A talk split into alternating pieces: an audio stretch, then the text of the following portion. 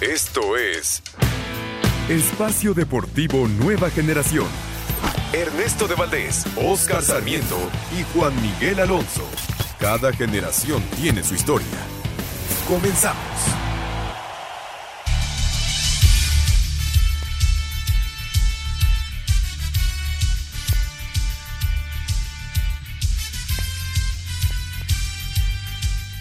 Amigos, amigos, ¿cómo están? Bienvenidos. Esto es Espacio Deportivo, nueva generación de Grupo Asir para toda la República Mexicana. Como todos los domingos, junto a Juan Miguel Alonso, Oscar Sarmiento, su servidor Ernesto de Valdés. Trabajamos bajo la producción de Lalito Cortés, los controles de César Caballero, Mauriño, Mauro Núñez en la redacción. Fuerte abrazo a todos ellos que hacen posible este programa. Listos para platicar durante una hora de lo más destacado en el mundo deportivo de este fin de semana. Ya arrancó el partido, la selección mexicana está 0 por 0 ante Ecuador, 22 minutos allá en el Soldier Field de, Chicago. Hablaremos también de eh, el Morir Reveló, el equipo sub-20 de, de, México que hoy ganó 2 por 0. Hablaremos por supuesto de Rafael Nadal que consigue su catorceavo título en Roland Garros y mucho, mucho más. Pero antes, antes, te saludo con muchísimo gusto, Juan Miguel Alonso. ¿Cómo estás, Juan? ¿Qué tal, Ernesto? Oscar, amigos que nos acompañan. Un gusto estar otro domingo con ustedes. Minuto 22, la selección 0 por 0 frente a Ecuador. También el día de hoy, Gales calificó al Mundial, le ganó a Ucrania 1 por 0. Auto, fue un autogol, pero viene, viene de la bota de Gareth Bale, que ya los metió a dos Eurocopas, en esta ocasión al Mundial y también los cinco goles que hace Lionel Messi con, con Argentina frente a Estonia y el doblete de Cristiano Ronaldo con Portugal. Siguen dando de qué hablar estos dos monstruos del fútbol internacional. Ya lo estaremos platicando un poco más adelante. Las actuaciones justamente de Messi en amistoso y de Cristiano Ronaldo en el inicio de la UEFA Nations League. Oscarito Sarmiento, pues hoy la selección mexicana a dar una mejor cara, ¿no? De la que dio eh, a mitad de semana ante Uruguay, goleada de los uruguayos, que dejó muy mal parado a la selección mexicana y sobre todo al Tata Martino. ¿Cómo estás, Oscar? ¿Qué tal, amigos? Ernesto, Juan, toda la gente que nos hace favor para salir en este programa, toda la gente que nos escucha, gracias. Y lo dices muy bien, la selección mexicana me parece que vive un momento muy complicado. ¿Por qué? Por los resultados, no se está jugando bien y seguimos con ese temita importante. No tenemos hombre gol. Hoy el equipo está muy, muy, muy eh, cojo, si lo podemos decir de esa manera, arriba. Y está bien, o sea, a ver, no es la selección que iba al Mundial, pero hay jugadores que sí van a estar pero no te pueden pasar como te pasaron eh, entre semana Uruguay. Uruguay porque le bajó, si no nos meten cantidad de goles caminando, hombre. No hizo una de gol la selección mexicana, esa es una realidad. Ante Uruguay, cuando viene la jugada de peligro por parte de Ecuador, bien la defensa mexicana para sacar, todavía se mantiene la pelota y se va a ir a saque de meta de Guillermo Ochoa. 24 minutos y poco, poco de la selección mexicana que en el partido de Uruguay dice Oscarito el hombre gol. Y, yo estoy de acuerdo. Eh, me parece que Raúl Jiménez pasa por probablemente el peor momento de su carrera, ¿no? Después de lo que lamentablemente le pasó Juan. Es cierto que, Jiménez no anda, ¿no? Y tuvo la única, digamos, entre comillas, clara ante, ante Uruguay fue de Raúl Jiménez, que le pegó muy mal de zurda y la dejó escapar, ¿no? Pero la creación de fútbol de esta selección es prácticamente nula. Sí, vimos a Alexis Vega en el partido contra Uruguay, al Tecatito Corona, intentar encarar a, los laterales que nunca los pudieron superar. Me parece que fue un partido de, de esos encuentros donde los duelos individuales los perdiste prácticamente todas las veces, los rebotes los ganaban los uruguayos y colectivamente tampoco se ve esa intención de llegar por los costados con, con, las armas que tenemos en las bandas. Esperemos que el día de hoy se vea algo diferente. Yo me acuerdo también contra Uruguay esa jugada del Tecatito Corona, una recepción mala de Jorge Sánchez que tira el centro tarde, le cae el Tecate dentro, adentro del área, recorta hacia el centro y le sale a las manos. Creo que esa, esa es como la definición de México, las pocas llegadas que tienen hemos definido con prácticamente periódico mojado. De hecho ya tuvo una el Tecatito Corona, ah, la estamos viendo. Justamente, y, y, y cuando hace el remate el defensa llega le alcanza a doblar el tobillo y parece que Corona no va a poder continuar. Sí, y malas noticias. ¿Cómo, ha sido eh, seguido estas veces que cuando los jugadores van a la selección regresan lesionados? Recordar lo del Chucky Lozano, ¿no? En el hombre ahorita justamente se está operando por esa lesión que estuvo en selección. Sí, Contra Int- Panamá, ¿no? Fue. Efectivamente, efectivamente. Intentó continuar Jesús Corona, No no va a poder, así que va a venir a la cancha Uriel Antuna, ojalá. Oscarito, que no sea de cuidado este tema de, de- del Tecatito, pero si se tiró al piso, ve ahí está la, imagen clarísima. Estaba intentando apoyar fuerte el pie, no pudo. Se tiró al piso y entonces va a tener que abandonar. Sí, digo, el tema importante, tú dices, ¿no? Para la de malas todavía, la selección no pasa por el, por el mejor momento. No tenemos al jugador en su mejor momento.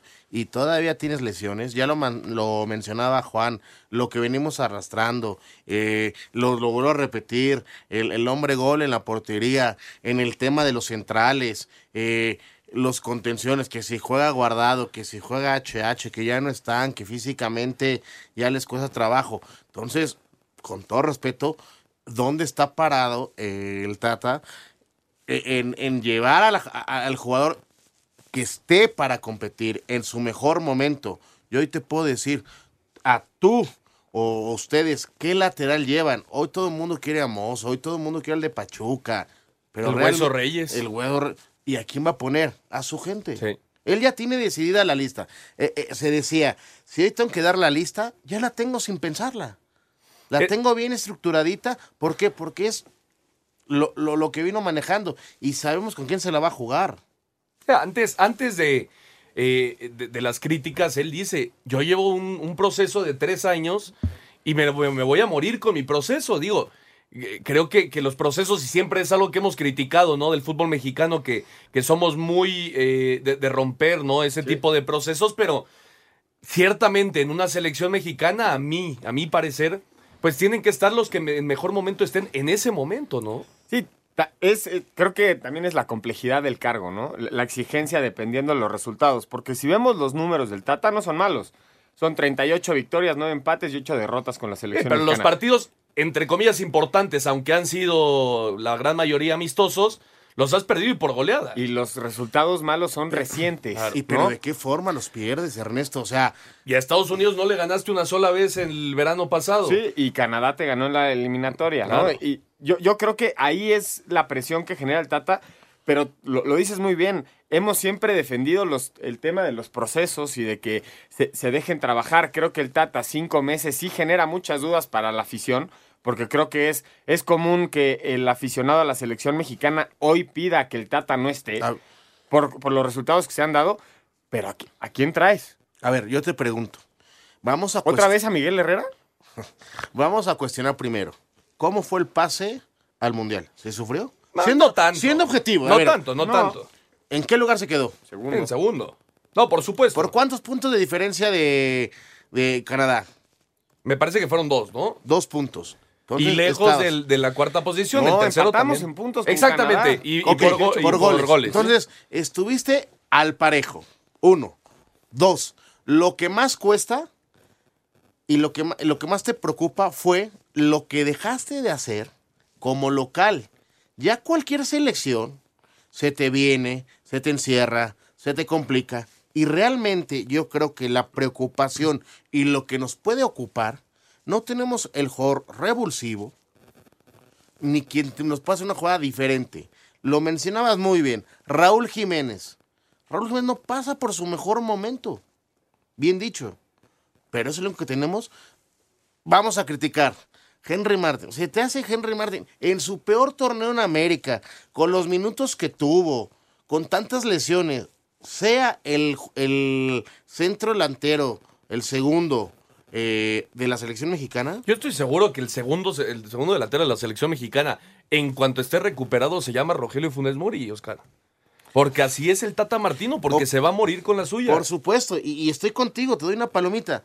Pero hoy Funes Mori, con, con el pasaje que lleva en la selección, una cosa es lo que haga en su equipo y lo que demuestre en la selección. Funes Mori nos ha quedado de ver muchísimo. Se ha vuelto en la selección un tipo trotón que camina y no va fuerte a la pelota. Sabiendo que, que Javier Hernández está totalmente borrado, que, que- que todavía se habla de que el Chicharito ya, ya pidió platicar con el Tata Martino y buscar eh, regresar a la selección, sabiendo que Javier Hernández está en este momento totalmente bloqueado de la selección mexicana, para mí el segundo centro delantero se llama Santiago Jiménez. A ver, lo dices muy bien. Está borrado el chicharito. Pero hace eh, 10 días pasó una, Sí, sí, sí. un encuentro donde se habló y se especula que se perdonó algo. Ojalá, Que tiene que venir por bien de la selección a mexicana, pedir, ojalá. a pedir disculpas. Ahora, también el chicharito con el nombre, con la historia, tiene que venir a pedir ist- este, una disculpa Ni tú a ni los Oscar, compañeros. ni tú ni yo sabemos en, a ciencia cierta qué fue lo que sucedió. Bueno, eso es lo que se dice. La segunda, me dices de, de, de- de Santi Jiménez. Realmente, eh, en ese torneo, era el, el centro delantero de Cruz Azul. No. Que, que eh, eh, el técnico en turno, Reynoso, Sí, no, no le tampoco le minutos. apostaba. ¿Por No, qué? por supuesto. Porque todavía no está. Pero entonces no Le tenemos. Pues es a lo que voy. Por eso. Entonces, pues hay, ¿qué hay que hacer? Si te estoy diciendo que Raúl Jiménez no está, que va, va a ser complicado recuperarlo para la justa mundialista. Eh, Henry Martin no es un tipo para la selección mexicana. Raúl Jiménez va a ser el centro delantero.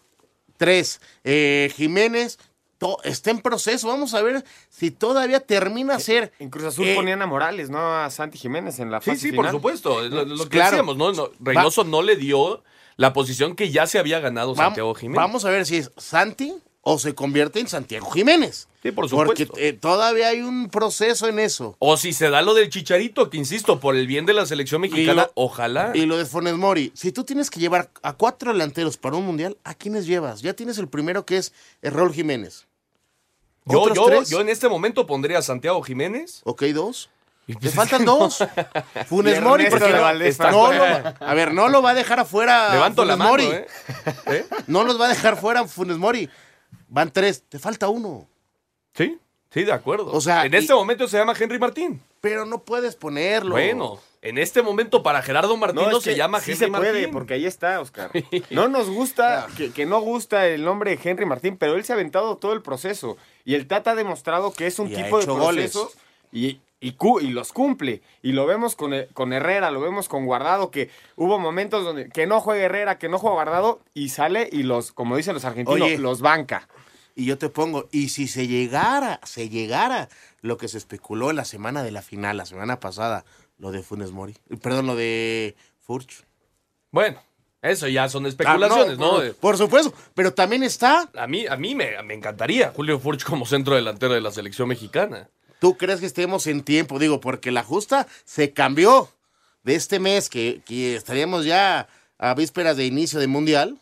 Y yo estoy prácticamente seguro que aunque eh, Julio Furch consiga los papeles para naturalizarse, yo estoy casi seguro que el Tata Martino no lo lleva. Casi sé. seguro. No, Ah, bueno, 100% bueno, bueno, bueno, seguro que- que a no, ver. lo dices muy bien, es Funes Mori. Funes Mori le queda este torneo para recuperar su nivel. Efe- Efectivamente, Claro. es un tipo que, que viene de una lesión muy fuerte. Y- Estuvo y- seis meses parado con, con los rayados. Estamos hablando de un tipo que superó al Chupete Suazos en goles con Monterrey. Y es un gran ¿no? Es jugador. un gran jugador. Es, es la realidad. Y, y sabemos que la opción del Tata está en Funes Mori. Yo sé que es, es muy romántico el tema del Chichero. Ya, ya hay a quien quiere que venga. Pero creo que el Tata en sus declaraciones ha sido sumamente claro. Que tengamos una conversación, a mí no me. ¿Qué, dicen? No me compromete a tomar diferentes las decisiones como las tengo en la cabeza. Y Prácticamente fue lo que dijo. Y si al final de arribita le dicen, oye, tenemos que... presenta su renuncia, porque si te dicen desde arribita a ¿Tú quién poner, ¿qué, qué te están Juan, queriendo ¿tú decir? Dirigen desde arriba. Juan, ¿tú crees que va a poner su renuncia en la mesa previo al Mundial? Si le dicen a quién poner, no tengo dudas. Yo lo veo muy difícil. No sé qué digas tú, Ernesto. Pues yo, yo no creo que. Yo, yo la verdad dudo muchísimo que Javier Hernández vaya a la selección mexicana o regrese a la selección mexicana. Se la ha jugado sin él prácticamente todo su proceso el Tata Martino y no, no veo por qué Javier Hernández regrese en este momento.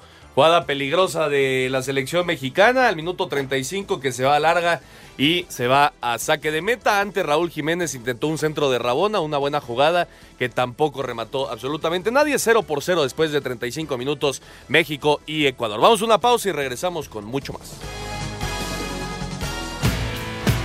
Ningún jugador es tan bueno como todos juntos. Espacio Deportivo Nueva Generación. Un tuit deportivo. Arroba soy fan 10, el hombre que tiene a Portugal líder del grupo en la Nations League por delante de España, Suiza y República Checa. El único futbolista con 118 goles con selección nacional, Cristiano Ronaldo.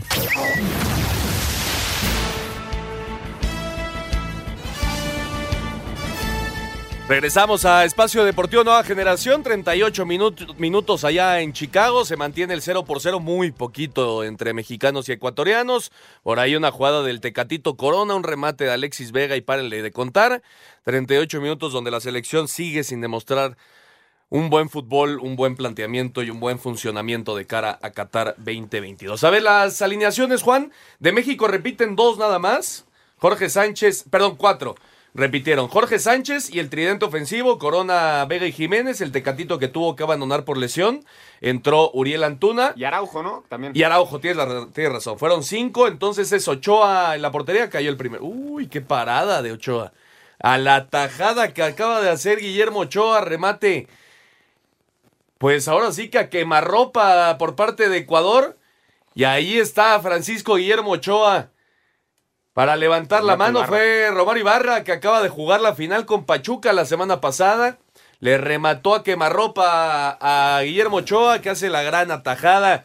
Entonces Ochoa está en la portería, ahorita vemos la repetición. Aquí está la repetición de la jugada.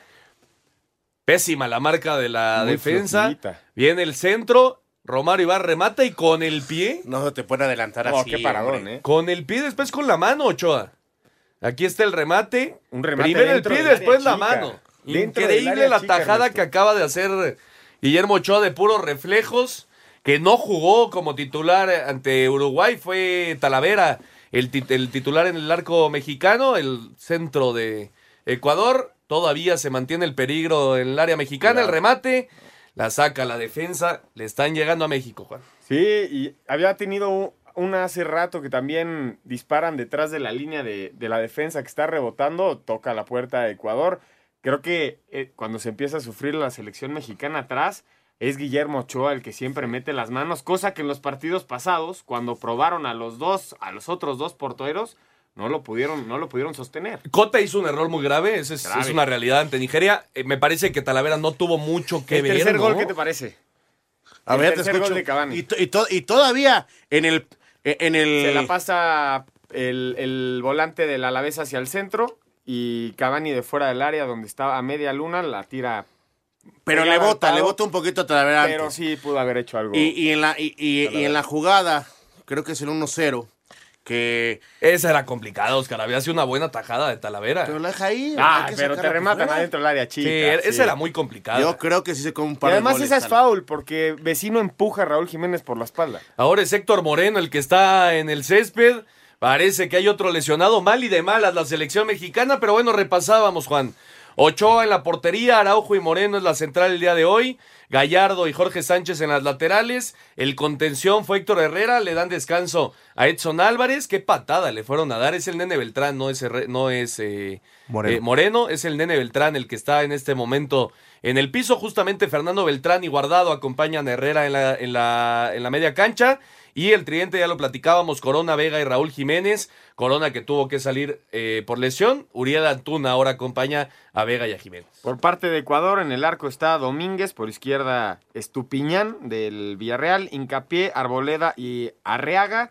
Caicedo, Grueso y Cifuentes, y arriba Romario Ibarra, Estrada y Plata.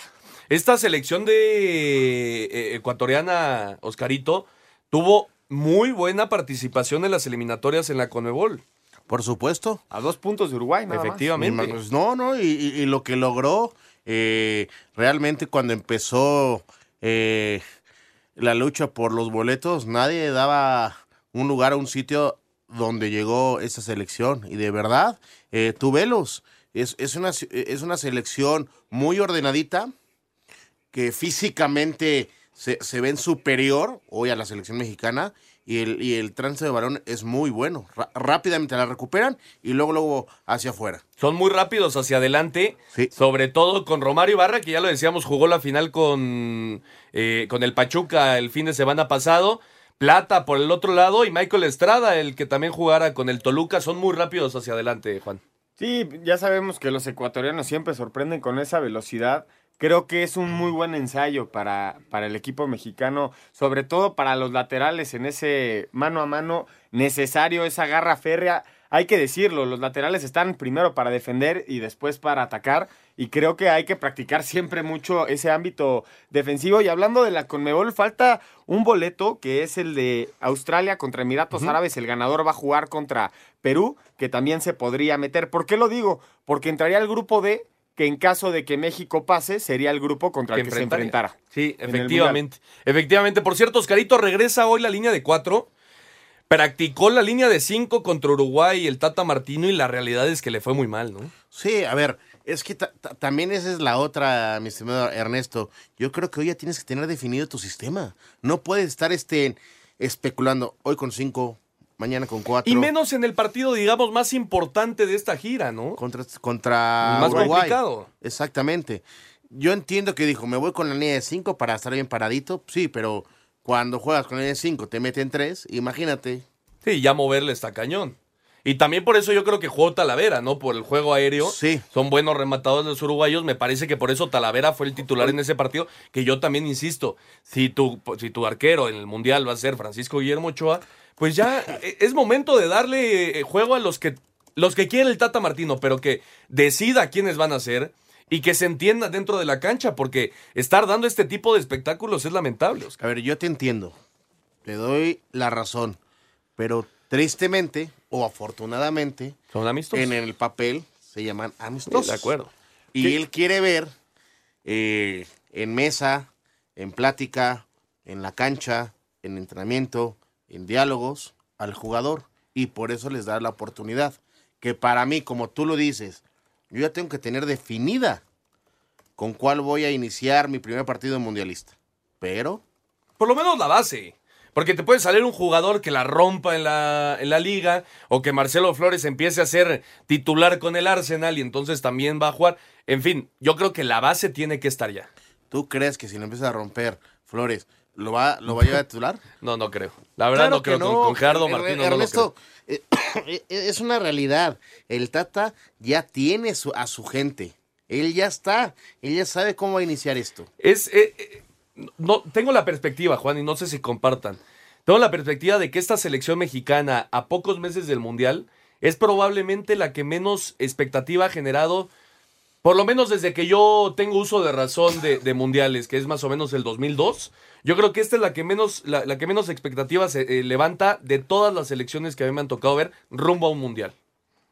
Está dura la pregunta, Ernesto. No, a ver, yo, les digo, más. un repechaje, ¿eh? Sí, Por sí, supuesto. Con Nueva Zelanda. Pero después del repechaje se jugó bien después del repechaje. Por supuesto. Que sería en, el, en los partidos de septiembre jugar bien en los últimos amistosos. Sería llegar muy bien. Pero creo que tienes razón, no inspira nada y más porque los resultados malos, que no han sido muchos, ya, ya le estábamos dando la estadística del Tata con la selección, han sido recientes que la memoria deportiva a todos nos pasa, es cortita, es muy corta. ¿Te acuerdas de los últimos dos, tres meses? Y creo que en los últimos dos, tres meses la selección no nos ha, no nos ha enseñado. Y los últimos tres trofeos que, ha disputado los ha perdido. Sí, y, contra quién? Contra el acérrimo rival. ¿Sabes también que es diferente? Y, a ver si no me lo... A ver si me lo entiende o no me lo toma mal el señor Ernesto, porque es el que más. Porque viene bravo, ¿eh? Está enojado con la selección, Ernesto. por supuesto. Sí, enojado con la selección, sí. es que es muy diferente hace rato me, decías, ¿qué te parece si lo, si lo corren y traen a Miguel Herrera? El jugador va a estar más cómodo. Porque Miguel Herrera es de hablar con el jugador, de, tratarlo bien, de esto y del otro. Y el Tata, tajante, así, asado. ¿Se tiene que ir el Tata, sí o no, Oscar? Yo creo que no. Yo creo que no. Porque te lo dije en el corte anterior. Me parece que en la fase de grupo, en la eliminatoria, como lo querramos ver, no se sufrió. Sí, en, algunos partidos se complicaron, pero también hay que ver cómo el rival se te ¿Tú lo cambias, Ernesto? Yo no. Yo la verdad no, porque hay que respetar los procesos, insisto.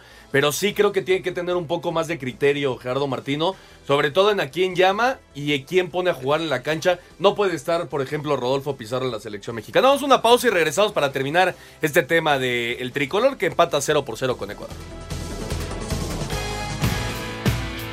Un árbitro divide opiniones, Algunos se acuerdan de su padre y otros de su madre. Espacio Deportivo Nueva Generación. Un tuit deportivo. Arroba ESPNMX, espectacular exhibición de Lionel Messi, cinco goles en el amistoso ante Estonia, supera a Ferenc Puskas en la lista de goleadores históricos a nivel de selección con 86.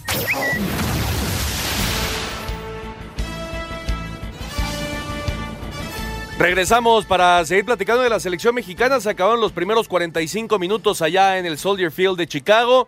0 por 0, sin prácticamente llegadas. Eh, una clara del Tecatito Corona para México, una más para Ecuador que salvó muy bien eh, Guillermo Ochoa, Juan. Sí, va- vamos a ver en esta segunda parte qué modificaciones hace el Tata, qué jugadores eh, podrían marcar el rumbo. Ya tenemos un cambio por lesión, que fue el del Tecatito y Antro Antuna. No sé cómo lo vean ustedes, a quién les gustaría ver en la cancha.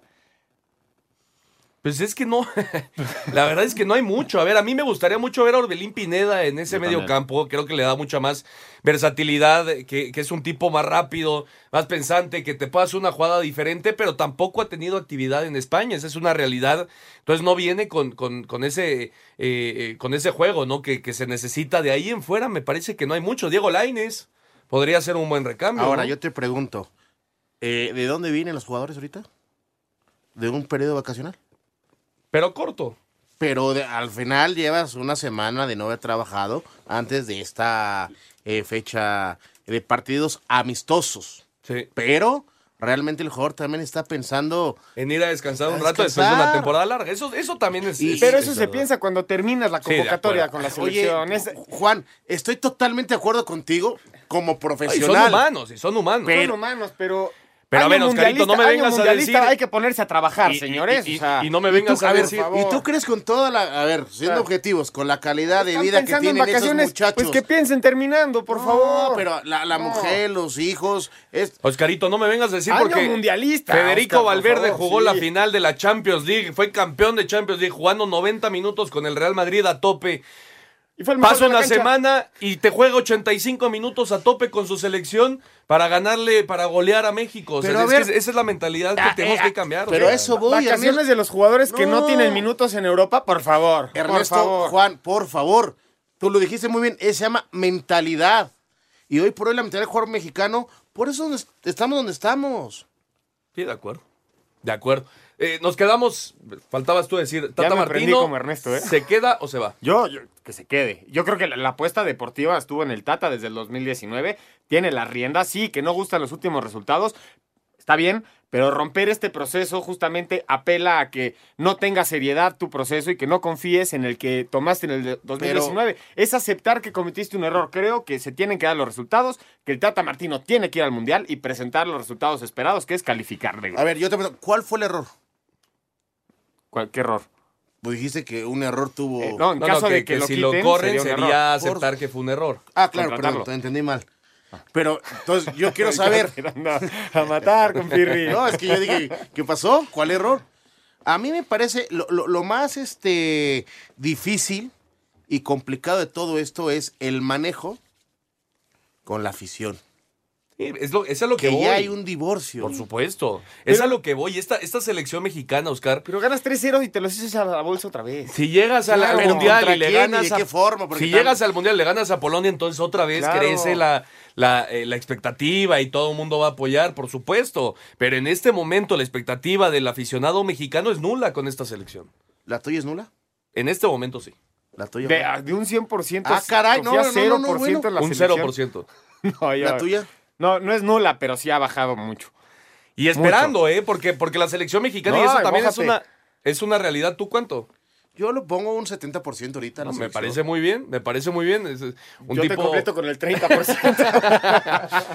Eh, y, y ciertamente la selección mexicana ha tenido procesos malísimos y llega la justa y bueno, Mira, nunca hemos nunca hemos llegado a ese quinto partido, pero se juega bien Brasil el fútbol. y México, Ojalá ¿eh? que mínimo Hab- pase. Desde el 94 ¿Habías son dicho? los únicos que pasan Claro. siempre de grupo. habías dicho que, que esa era tu peor versión de la selección mexicana, de lo que has visto, ¿no? Sí. Que desde que No, tienes no, no. uso de razón. No, no, yo no digo de la selección mexicana, yo digo que la expectativa que, que genera esta selección creo que es la peor.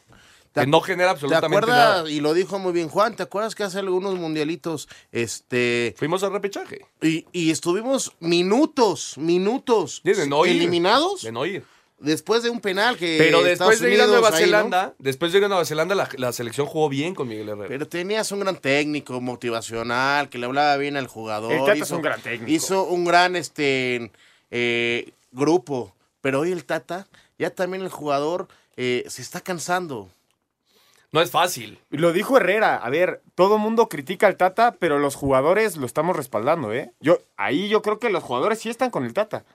Pues ojalá. Eso los al final pesados, es lo más importante. Los de jerarquía. Pero los chavos, hoy, hoy te digo, un Santi Jiménez, un Henry Martin, este y el otro, no están contentos. Pues veremos qué pasa con la selección mexicana. Eh, estamos al medio tiempo, 0 por 0 ante Ecuador. Se mantiene un equipo con poca idea, poca llegada. Y veremos si mejora algo en este segundo tiempo. Y ahora vamos a platicar de la sub-20, Juan. La selección mexicana sub-20 que está jugando el Morir Reveló. eh, que está jugando, eh, pues me parece que el primer partido lo jugó muy bien. El segundo cae ante Venezuela en el último minuto sin jugar bien. Hoy derrota a Indonesia y mañana necesita algunos resultados para meterse a las semifinales. Sí, el, día, de, el día de Venezuela lo sorprenden al final con gol al 90 prácticamente. Por parte de México hizo gol el central Ramón Juárez.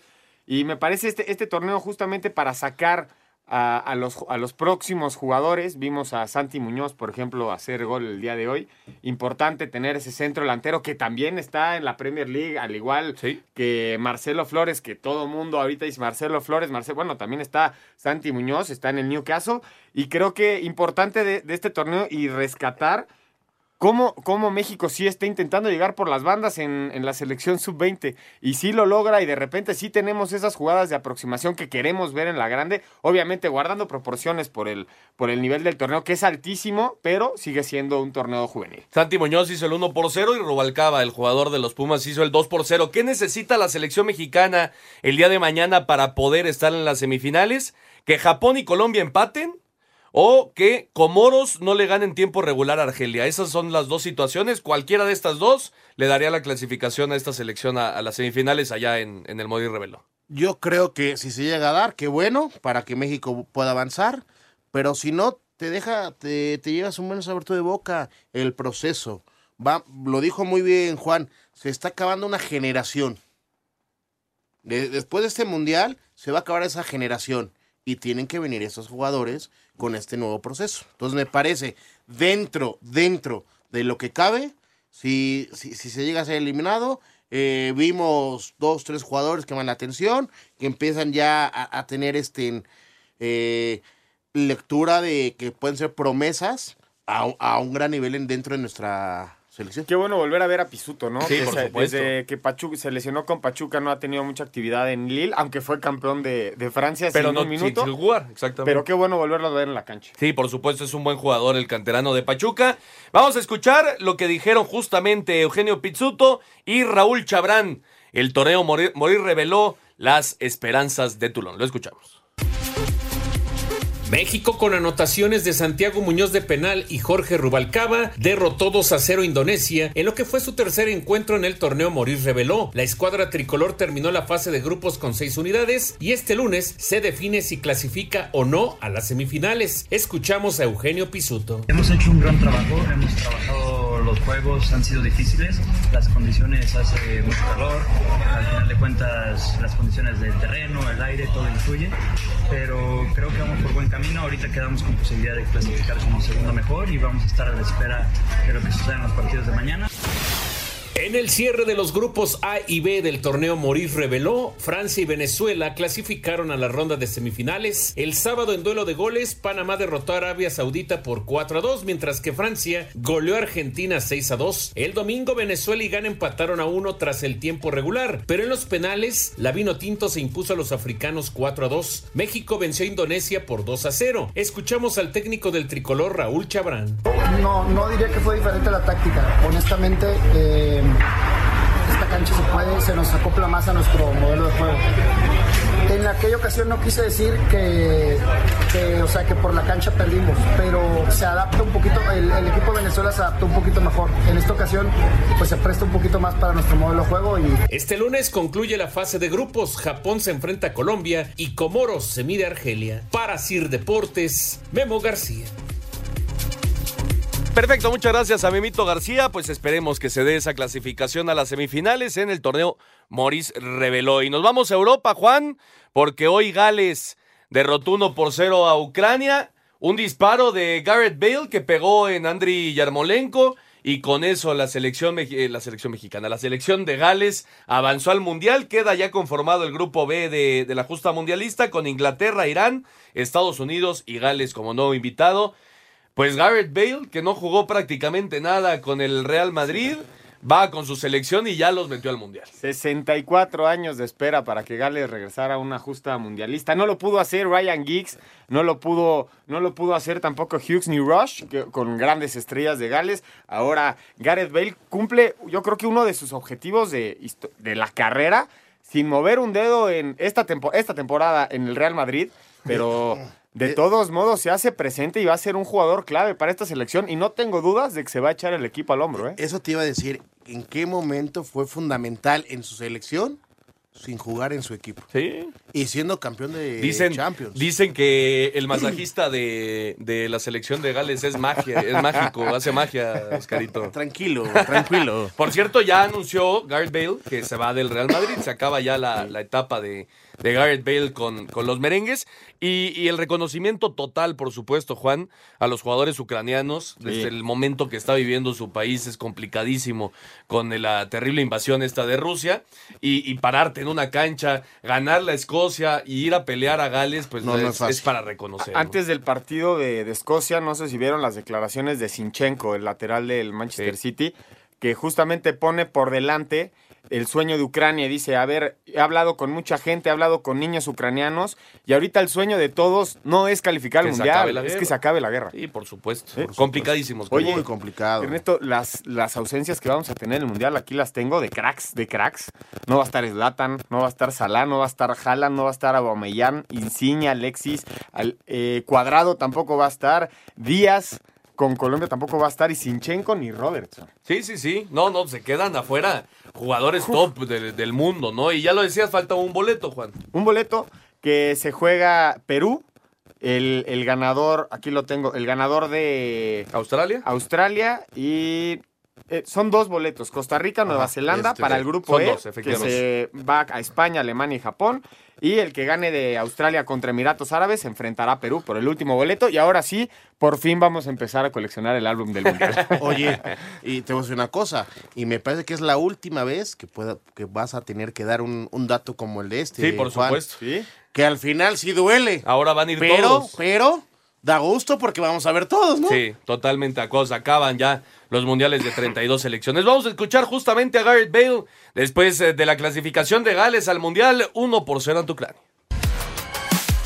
Gales se convirtió en la trigésima selección clasificada para la Copa del Mundo de Qatar 2022 al vencer a Ucrania un gol a cero en el Cardiff City Stadium dentro del repechaje europeo con anotación de Andriy Yarmolenko al minuto 34 de tiempo corrido. Habla el capitán de esta selección, Gareth Bale. Sí, es por lo que hemos estado trabajando durante toda nuestra carrera. Poder hacer esto por los aficionados, el país, nosotros mismos y nuestras familias es algo único. Es un logro increíble y algo que siempre estaremos orgullosos. Es la última pieza del rompecabezas que todos queríamos y vamos a celebrarlo como se merece. Es un sueño. He trabajado para lograr esto desde que debuté. Así Gales se ubicó en el grupo B de Qatar 2022 junto a Inglaterra, Irán y Estados Unidos, selección con la que debutará el 21 de noviembre. Asir Deportes Gabriel Ayala. Perfecto, ahí está la información de Gales que está ya en el Mundial y eh, ya lo platicábamos, Juan. Lionel Messi hoy hizo cinco goles con su selección ante Estonia. Con esto se pone como el cuarto mejor goleador de selecciones eh, en la historia. Atrás de Cristiano Ronaldo, de Ali Daei y de Mokhtar Dari. Ahí está ya Lionel Messi con 86 goles con, con Argentina. Ya pasó a Puskas. Efectivamente. Acaba de pasar a Puskas. Nada más cinco goles contra Estonia. y del otro lado, Cristiano Ronaldo llega a los 117 internacionales contra Suiza, ¿no? Me parece. Efectivamente. Dos puntos importantes. Yo no entiendo cómo me dicen que Messi en la selección mexicana se hace chiquito, que, que no corre. Argentina, que no- ojalá Argentina. jugara en la Ojalá estuviera acá. en, en la selección argentina que se hace chiquito, que esto y lo otro. Y hoy hace cinco goles. Eh, hace cuántos mundiales llegó a una final. Ya ganó una Copa América. Me parece que también vamos demeritando lo que hace Messi. Y del otro lado, es un tipo fuera de serie. Cristiano Ronaldo con su selección me parece lo que hace ya es de, de ponerle un estodato y decirle gracias, nos dice todo. No paran, no paran estos dos super cracks. Eh, España, España empató con la República Checa, segundo empate en la UEFA Nations League. Empató también con Portugal a mitad de semana en un partido donde eh, ciertamente lo tuvieron que haber ganado, pero bueno, vino el empate ya acabando el partido, así que España suma apenas dos puntos en la UEFA Nations League y se ocupa eh, y ocupa el tercer puesto por atrás justamente de Portugal y la Al República 90, Ernesto. Empa- empate España al 90. Una actuación defensiva de España que la afición, los aficionados a la selección española no estaban muy contentos con Eric García, que el día de hoy no le fue muy bien. Y también vuelvo a destacar lo de Cristiano Ronaldo, porque sí, tenemos a Messi metiéndole 5, pero Cristiano jugando la Nations League, que es torneo oficial. oficial de competencia, se sigue haciendo presente con 37 años. Y Messi eh, ganando la finalísima ante Sí, Italia. Exactamente. Y, dato de- y hoy Italia-Alemania uno por uno, Oscar. Sí, va- va- vamos a, a decirlo. También España está cruzando una nueva etapa Sí. de el ciclo. Vamos a ver cómo llegan al Mundial. Exactamente, hay que ver eso también, ¿no? Efectivamente. Vamos a hacer una pausa. Están ya saltando al terreno de juego mexicanos y ecuatorianos para los segundos 45 minutos en este partido amistoso. Vamos a una pausa y regresamos con mucho. Ningún jugador es tan bueno como todos juntos. Espacio Deportivo Nueva Generación. Un tuit deportivo. Arroba E-bajo deportivo. País de Gales acompaña a Inglaterra, Irán y a Estados Unidos en el grupo B de la Copa del Mundo de Qatar 2022. En el cierre de la primera jornada de la fase de grupos de la UEFA Nations League, Italia y Alemania empataron a uno. Inglaterra cayó 1 por 0 en Hungría, mientras que Armenia se impuso 1 por 0 a Irlanda y Turquía goleó 4 por 0 a Islas Feroe. Este domingo arrancó la segunda jornada, donde Portugal, con par de goles de Cristiano Ronaldo, goleó 4 por 0 a Suiza. Serbia se impuso 4 por 1 a Eslovaquia. Suecia cayó 2 por 1 en casa ante Noruega con doblete de Erling Haaland, mientras que España empató a 2 con la República Checa. Habla el técnico de la Furia, Luis Enrique. El partido lo he visto complicado desde la primera jugada y no hemos estado cómodos en, la to- totalidad del partido. Tampoco voy a entrar a valorar si es justo o no es justo. Creo que hemos tenido más aproximaciones, pero nos ha costado mucho en la parte superar a un rival tan replegado y con pocos espacios, tan agresivo. Y hemos estado muy poco acertados, muy poco fluidos. Para este lunes continuará la actividad con Francia visitando a Croacia y Austria recibiendo a Dinamarca como los duelos más atractivos. Para Sir Deportes, Axel Toman. Perfecto, muchas gracias Axel Toman. Ahí está la actividad de la UEFA Nations League. Tenías un dato de la selección de Argentina, Juan. La selección argentina ya llegó a 33 partidos invictos. 33. El récord lo tiene Italia con 37. Y los tuvo del 2018 al 2021 y no calificó al Mundial. Efectivamente, la escaloneta. Eh, A ver, Oscarito, top 3 candidatos para el Mundial a falta de, ¿qué? Cinco meses más o menos, ¿no? Ah, yo te pongo a Brasil. Me parece que es la, la uno. Argentina. Híjole, la tercera, ¿quién ponemos? ¿A quién? Ah, bueno, A tú, ver, a ver. No, pues yo, Francia, yo creo que puede ser candidata, aunque existe la maldición de que no vaya a pasar de grupos, que ojalá no pase de grupos, sinceramente. Porque a ver nos si tocaría, pasamos nosotros, ¿no? nos tocaría a nosotros. Que por cierto ya arrancaron los segundos 45 Y minutos. Brasil y Argentina, creo que vemos a estas dos potencias, las dos invictas, con, pasando por paso perfecto por la Conmebol. Y ahorita tenemos a, a Neymar a tres, cuatro goles de superar a Pelé con goles de la selección. Sí, de acuerdo. Yo, yo pongo como uno a Brasil.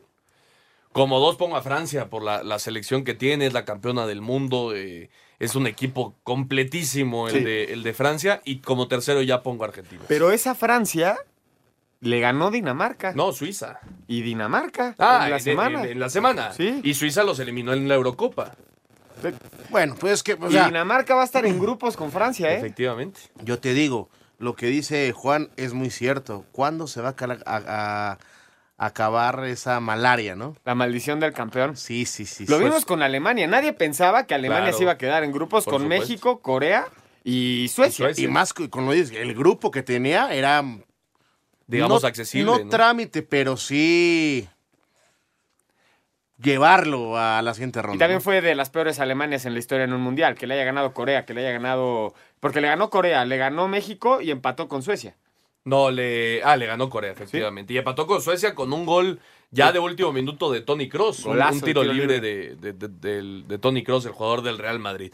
Bueno, pues ahí está el tema de las elecciones eh, allá en Europa. México y Ecuador, 46 minutos, se mantiene el 0 por 0. Eh, así de primera, creo que no hubo cambios para esta segunda mitad. Ahorita lo revisamos y le damos la información. Mientras vamos a escuchar lo que está sucediendo con el fútbol mexicano. Estamos a un mes de que empiece el torneo de la Liga MX, así que vamos a, a escuchar el fútbol de estufa y la actualidad. Luego que se frustrara su traspaso en 2020 por un caso de doping, las Chivas mantienen el interés y comenzaron pláticas para concretar el traspaso de Víctor Guzmán, quien fue uno de los mejores mexicanos el pasado torneo con seis goles y tres asistencias. Cruz Azul viajó a Cancún para hacer su pretemporada con las ausencias de Pablo Aguilar, Adrián Aldrete, Rómulo Otero y Luis Ángel Mendoza, quienes ya no entran en planes, al tiempo que la directiva inició pláticas con Tigres para sondear la posibilidad de contratar al delantero Carlos González. Por su parte, en Pumas, Andrés Lilini confirmó el interés del equipo por contratar a Adrián Aldrete. Yo Adrián lo fui a buscar a los 14 años a una tercera división en mi proceso de Monarcas y desde ahí no corté la relación con él. Entonces estamos esperando una respuesta de él, hay un acercamiento con el futbolista, sí hay una intención de que el jugador pueda, pueda venir, pero bueno, al final es una negociación. El Toluca arrancó con el pie derecho sus partidos de pretemporada tras vencer 3 por 1 al León Sub-20. Sebastián Saucedo se estrenó con un par de goles. Sí, prefiero que lleguen en el torneo. Ahorita es para que todos agarremos eh, ritmo, disfrutar mucho de, de las cosas que, que quiere Nacho y, y bueno, eh, eso es este. Siempre se- es bonito meter goles. Para Sir Deportes, Axel Tomán. Andrés Lilini, técnico de los Pumas, dice que Adrián Aldrete tiene la última palabra sobre si llega o no como refuerzo del cuadro universitario para la apertura 2022. En, una respuesta de Adrián, yo a Adrián lo fui a buscar a los 14 años a una tercera división en mi proceso de Monarcas y desde ahí no corté la relación con él, lo tuve en todo el proceso de Fuerzas Básicas de Morelia, lo conozco muy bien, imagínate, desde los 14 años. Entonces estamos esperando una respuesta de él, hay un acercamiento con el futbolista, pero no, no tengo nada sólido porque él está vinculado a Cruz Azul, está en sus negociaciones propias, sí hay una intención de que el jugador pueda pueda venir, pero bueno, al final es una negociación. Para Sir Deportes, Memo García. Perfecto, muchas gracias a Memito García. Ahí está la información de la Liga MX, los equipos que se preparan para el torneo Apertura 2022, que por cierto, Oscar, va a ser más corto. Sí, por supuesto, termina a finales de octubre. Sí, son solo cuatro meses de torneo del fútbol mexicano por el tema de eh, el Mundial de Qatar 2022, que arranca el 22 de noviembre. Bueno, dejamos de lado el fútbol, 49 minutos, México y Ecuador se mantiene el 0 por 0, no ha, sucedido absolutamente nada en esta segunda mitad y nos metemos con Rafael Nadal, Juan. ¿Qué más podemos decir de un tipo que ha ganado 22 títulos de Grand Slam, que consiguió 14 ya títulos de Roland Garros, que es invencible eh, en París? Es increíble lo que ha conseguido Rafael Nadal y aparte pues él mismo lo dijo, ¿no? Con dolores crónicos prácticamente en una pierna y sigue y sigue ganando. 14 finales en Francia, 14 ganadas. No hay quien le gane en Arcilla. De hecho, cuando termina el partido, el, al rival contra el que jugó Nadal, este... Casper Ruud. Casper Ruud, el noruego, dijo, yo nunca había, nunca había tenido la experiencia de, de jugar una final en Arcilla contra Nadal. Y hoy me doy cuenta que sí es muy complicado ganarle, ¿no? Y, y ves el resultado 6-3, 6-3, 6-0. Y dentro de, de esta entrevista, él menciona, yo, yo, yo veía que Nadal tenía un problema en el pie y por eso estaba esperando hasta el final, aguantar hasta el final, porque cualquier cosa puede pasar en el tenis. Lo vimos en la semifinal, Ernesto, como en un partido contra Zverev durísimo. Durísimo. Durísimo, donde tres horas, dos sets, se iban a ir a- al segundo tie break en el segundo set por una lesión pasa, pero lo, lo platicábamos fuera del corte. Me parece que Nadal levanta esta copa desde que le gana Djokovic. En cuartos. Sin ser el favorito. Estando en su casa, siendo el rey de la arcilla, no era el favorito porque enfrentaba a Nole, que era el número uno, que tenía esas deudas de victoria porque no jugó a Australia por el tema del COVID. Este era- iba a ser su primer Grand Slam del año y Nadal lo vimos apabullar en la duela. Y fíjate que desde que ganó el primer eh, Grand Slam este Roger Federer, que fue en el 2003, solamente han ganado Grand Slam Nadal, Federer, Djokovic, Murray, Babrinka, Roddick, Gaudió, Safin del Potro, Silic, Thiem y Medvedev. No existen más campeones. Es increíble. Es increíble lo- lo- lo- los pocos jugadores, ¿no? Y por supuesto Nadal, Federer y Djokovic, la gran mayoría de, de- de estos títulos. Y, y un dato rapidísimo, en el femenil lo gana Siatek contra Coco Goff. Y Coco Goff lleva, llega a dos finales en el mismo torneo. Singles y dobles. Y, dobles. las dos las perdió. Efectivamente, y hay que recordar que tiene 18 años, Sí, estadounidense, que tiene todo el futuro del mundo, pero sí, hoy, hoy por hoy la polaca Swiatek está en otro nivel, 35 victorias para la polaca, llega ya al récord de Venus Williams y tiene todo para romperlo en su siguiente, en su siguiente encuentro. Dos cosas, Oscarito, estuvo a punto de anotar Ecuador, la dejó escapar Romario Ibarra y el feroz eh, competidor que es Rafael Nadal. ¿no? Ah, es el número uno, el mejor, la verdad. Lo decimos, en el fútbol tenemos a estos hombres, tipos fuera de serie, y en el tenis tenemos a este. Es un tipo increíble, ¿no? El Real Madrid del tenis, lo defino yo. Vamos a escuchar toda la información del título de Rafael Nadal. Llegó el catorceavo de Roland Garros para el español. El tenista español Rafael Nadal ganó su título 14 de Roland Garros al vencer en la final al noruego Casper Ruud en tres sets por doble 6-3 y 6-0 y ganar además su gran slam número 22 en su carrera. Aquí sus palabras. Y se ha podido ganar de una manera difícil, ganando creo que a cuatro top tens, con lo cual es un torneo a nivel tenístico con un gran valor, a nivel personal. Y encima, pues tener este trofeo otra vez conmigo, es difícil describir las emociones. Por tener el trofeo solo por, por sí solo ya es emocionante, ¿no? Pero si encima tenemos en cuenta lo de los últimos meses, pues aún más. Y, y bueno, ha sido una victoria para mí muy importante, o sea que muy contento. En damas, la polaca Iga Świątek ganó su segundo Roland Garros en su carrera al derrotar en la final a la estadounidense Coco Gauff por 6-1 y 6-3. En dobles masculino, el salvadoreño Marcelo Arevalo y el holandés Jan Julian Roger se alzaron con el título al vencer en la final a la pareja conformada por el croata Ivan Dogi y el estadounidense Austin Krajcik por 6-7, 7-6 y 6-3. En damas, las francesas Caroline García y Cristina Ladenovic vencieron a las estadounidenses Coco Gauff y Jessica Pegula por 2-6, 6-3 y 6-2 para alzarse con el título. Asir Deportes Gabriel Ayala. Ahí está la información de Rafael Nadal y nosotros vamos a ir al 5 en 1 para terminar. Cinco noticias en un minuto. En estos momentos la selección mexicana se mide a Ecuador en duelo de preparación en el Estadio del Soldado en Chicago. Argentina con cinco tantos de Lionel Messi derrotó en duelo amistoso a Estonia. El argentino superó con 86 dianas a Ferenc Puskas en la lista de los mejores anotadores de la historia a nivel selección.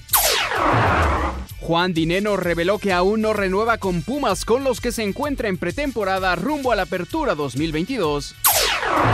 En el torneo Memorial en Ohio, Estados Unidos, este domingo Billy Horschel se proclamó por séptima vez en su carrera, con 13 golpes debajo de par los mexicanos Abraham Anser en la posición 32 y Carlos Ortiz en el 66. El español Rafael Nadal y la polaca Iga Swiatek se coronaron en sus ramas este fin de semana en Roland Garros. Muchas gracias a Mauriño. Ahí está el 5 en 1 para terminar. Pues se nos está acabando el tiempo, Oscarito.